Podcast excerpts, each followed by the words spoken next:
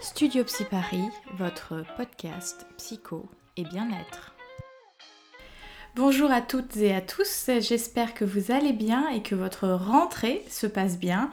Je vous retrouve après un mois d'absence comme je l'avais annoncé dans le précédent podcast et je dois avouer que ce petit break m'a fait le plus grand bien entre les vacances et l'organisation de la reprise. Il était essentiel pour moi de reprendre un peu le temps, d'être douce, bienveillante avec moi-même pour reprendre euh, ce podcast dans de bonnes conditions. Pour le podcast du jour, nous allons aborder le thème du tri ou bien cette nécessité de faire du vide dans sa vie. Alors vous allez me demander comment cette idée m'est venue. Eh bien vendredi dernier, qui est généralement le jour personnel de ma semaine, où j'ai mes rendez-vous voilà, personnels, je fais euh, tout ce qui est de l'ordre du, logistique, euh, euh, de l'intendance, etc. J'étais dans Paris et j'ai atterri dans le magasin HM de Châtelet-Léal, lieu où je ne vais quasiment jamais. Je voulais voir une robe en vrai que j'avais vue sur une blogueuse anglaise que j'aime beaucoup. Et oui, les psys peuvent aussi aimer la mode, suivre des influenceurs, etc. sur les réseaux sociaux. Rupture de stock de cette euh, robe et je déambule un petit peu dans le magasin. J'en viens à sélectionner quelques pièces et passe en caisse. Finalement, c'est lorsque je suis arrivée chez moi que je me suis demandé mais pourquoi j'ai acheté ces vêtements? Alors que je suis plutôt à réfléchir à deux fois avant d'acheter et surtout que je suis contre la fast fashion. J'évite donc un maximum d'en acheter et si j'en achète, j'essaie de valoriser la seconde main ou les gammes un peu plus écolo de ces mastodontes. Et c'est dans cette question, pourquoi as-tu acheté ça? Et quasiment aussitôt j'ai eu ce sentiment, ce besoin de faire un grand tri que je me suis dit, tiens, il y a quelque chose qui se passe et ça peut être intéressant d'y réfléchir et d'en faire un podcast. Alors je ne me suis pas encore lancée dans du tri, mais je me suis dit, voilà, de parler de cette envie parfois irrépressible de faire du tri, du vide et de décortiquer un peu les pensées, processus qui se cachent derrière ça allait être le thème du jour. Le premier point que je vais aborder, qui est indissociable avec cette envie de faire du tri, selon moi, c'est ce, c'est le fait de vivre dans une société de consommation capitaliste. Alors, dis-moi comment tu consommes et je te dirai qui tu es. De nos jours, tout va encore plus vite qu'à l'époque de nos parents. Internet et les réseaux sociaux jouent du désir immédiat et sollicite généralement le sens de la vue. On voit tel objet sur une personne qu'on apprécie, on peut en avoir envie quasiment immédiatement. Et l'illusion que nous pouvons être comblés par le matériel. Or, ce qui nous définit fondamentalement en tant qu'être humain est notre manque originel. Nous sommes et nous serons toujours des êtres manquants. Sans ce manque, nous ne serions pas désirants et donc vivants, avec tout un tas de projets que le mécanisme de défense de sublimation peut mettre en place par exemple. Donc en fait, le manque, c'est ce qui nous définit. Euh, si nous n'avions pas de manque, nous penserions pas non plus. Et la société capitaliste transmet le message pour être heureux, heureuse, achète ça, ça et ça. Mais une fois que nous possédons ces ça en question, la société capitaliste va venir nous présenter encore autre chose qui va venir titiller à nouveau notre désir. Mais tout ceci est donc superficiel et ne répond pas à nos besoins fondamentaux qui en plus d'être en sécurité et d'avoir à manger par exemple, correspond au besoin d'être aimé, accepté, d'avoir de la valeur par exemple. L'image que j'ai toujours en tête quand je pense à ce phénomène et mécanisme, c'est la machine qui tourne vite jusqu'à s'enrayer et exploser parce qu'un jour ça sera trop. Nous pourrons déjà le voir d'un point de vue environnemental. Comme je disais, les réseaux sociaux n'aident pas en ce processus car nous avons envie de nous identifier à ces personnes que nous suivons, nous avons envie d'être eux au-delà de nous identifier. Et certaines personnes peuvent aller jusqu'à se mettre dans des positions délicates, financièrement ou autres, pour posséder ce que l'autre possède, comme si on ingérait l'autre et que nous devenions une sorte de clone par procuration. Alors oui, tout notre environnement peut être source d'inspiration, mais la question à se poser est qui je veux être finalement? Qu'est-ce qui va m'habiter? Quel type d'être humain ai-je envie d'être? Nous sommes sur le niveau des valeurs, et les valeurs ne se possèdent pas, elles se vivent. Fondamentalement, nous ne serons pas moins manquants en possédant tel ou tel objet. Je ne serai pas plus gentil gentille avec telle ou telle fringue, etc. Le travail à faire est donc de choisir comment je veux être définie. Suis-je seulement du matériel ou alors j'y ajoute un peu de cœur dans l'équation? Et l'autre question fondamentale est celle des besoins.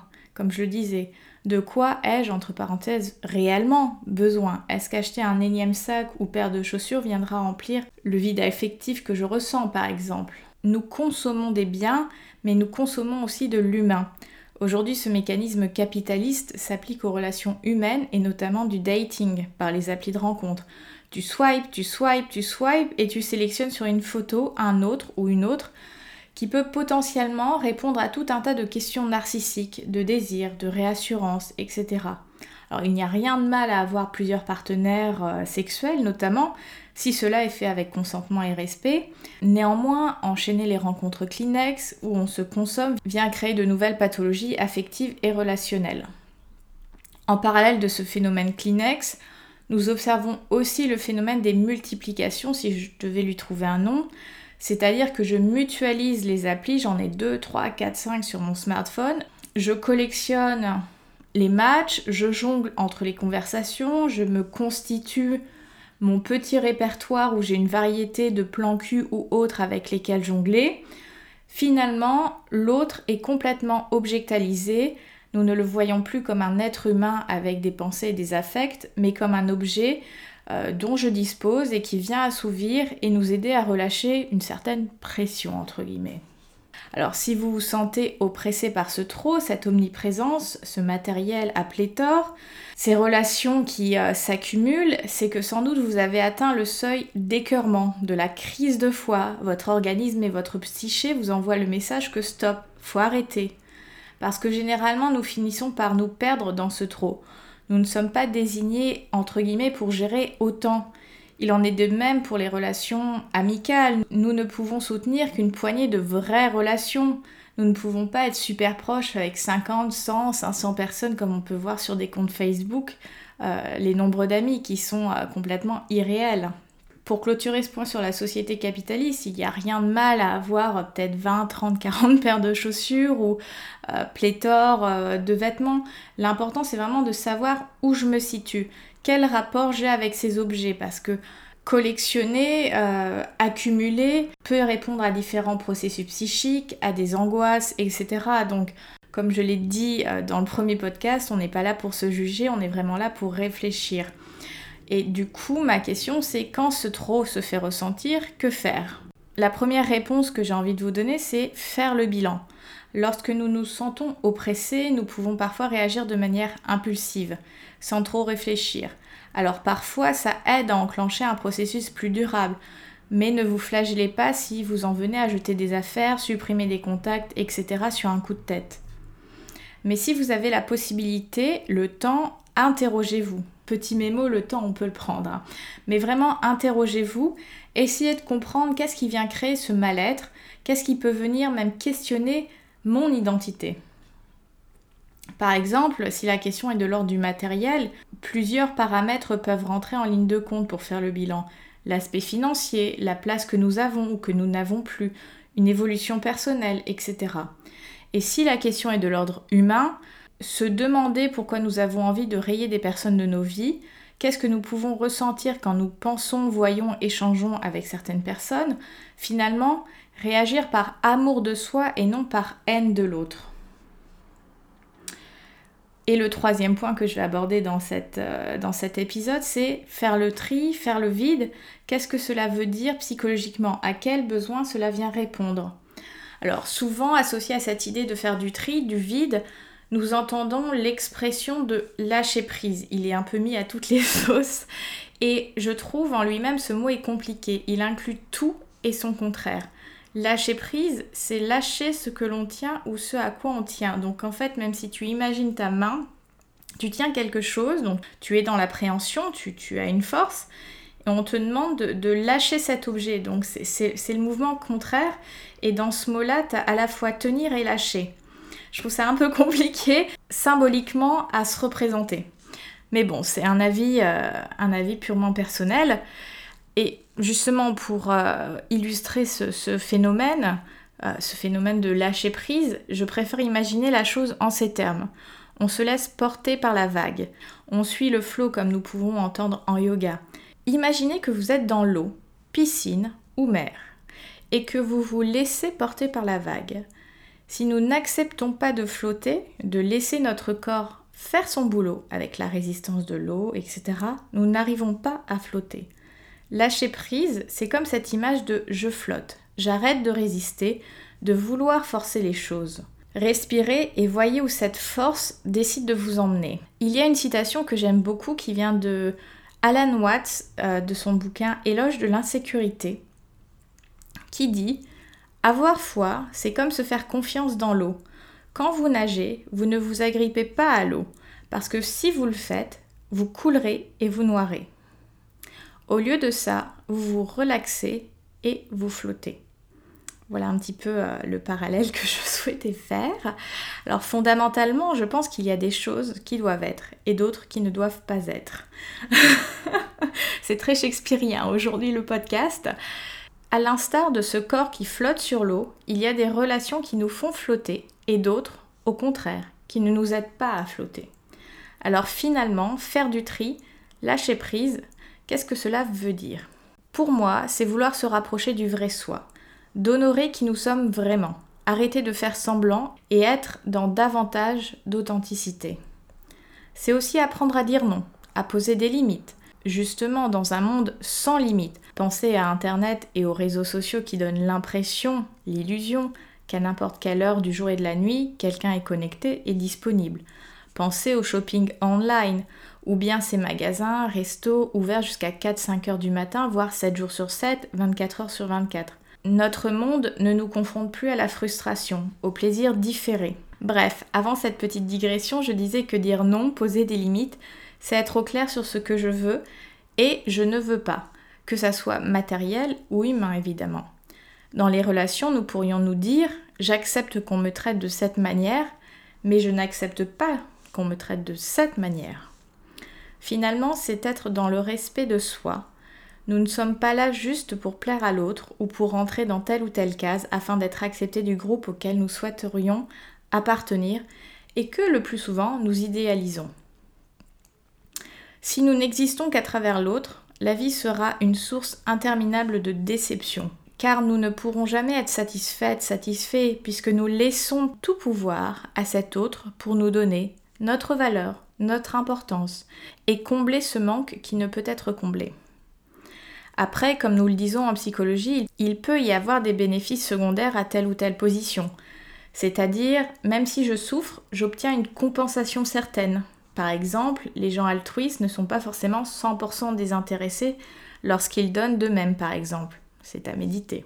Lâcher prise, faire du vide, c'est aussi travailler sur la perte, sur le deuil, être dans l'étape de l'acceptation qui est de je n'ai plus besoin de ça, je n'ai plus à me prouver telle ou telle chose. Finalement, c'est remettre du je. Je choisis, je décide. C'est de reprendre le pouvoir tout simplement. C'est se débarrasser de ce qui ne sert à rien, que ce soit cet énième petit top que j'ai acheté, que le numéro de cet énième homme ou femme que je ne vais jamais rappeler. Bref, faisons de la place, respirons. C'est vrai que j'ai davantage suggéré des relations de dating qui s'arrêtent, mais d'autres types de relations peuvent prendre fin quand nous faisons du tri, du vide. Cela peut être des relations, entre guillemets, amicales, qui ne nous correspondent pas ou plus, des relations familiales aussi. Quand parfois ces relations sont donc toxiques. Nous avons finalement le droit de choisir qui rentre dans nos vies et qui y reste, tout simplement parce que c'est notre vie, notre temps. Alors oui, parfois c'est dur, parfois ça fait mal, parfois cela nous rend triste, en colère, déçu, etc. Nous avons le droit de ressentir tout un panel d'émotions, toutes ces choses-là, mais finalement, que pleurons-nous? Un vêtement que nous ne portons plus depuis des mois, voire des années?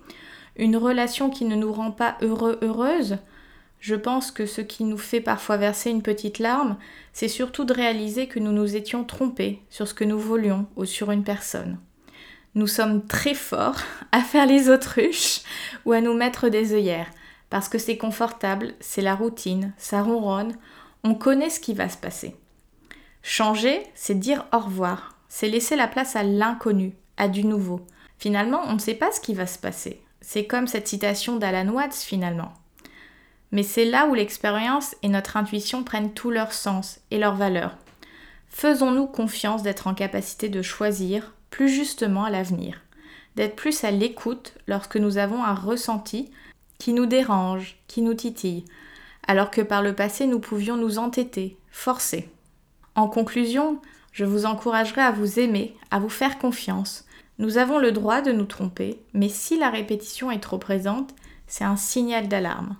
Faites régulièrement un tri matériel et de temps en temps un tri humain pour vous assurer que vous êtes en phase avec cet espace qui vous entoure, que ce monde que vous créez vous correspond à vous. Arrêtons les compromis de juste assez et ça sera suffisant parce que je ne trouverai pas mieux, que ce soit niveau fringues, que hommes, femmes, amis, famille, etc.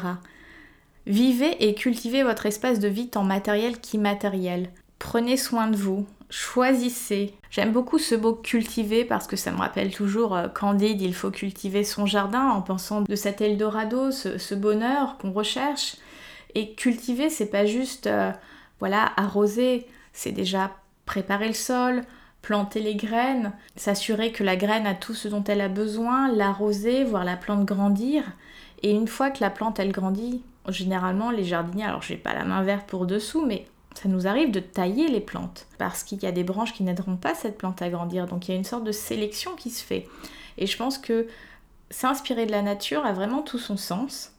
Sur ces paroles, je vous souhaite une belle journée ou une belle soirée en fonction du moment où vous écoutez ce podcast.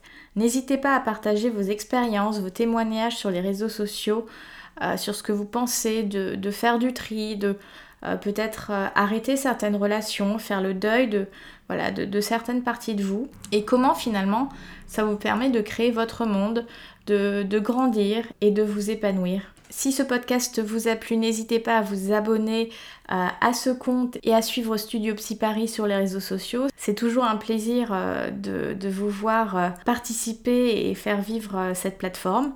Je vous dis à très bientôt et prenez soin de vous.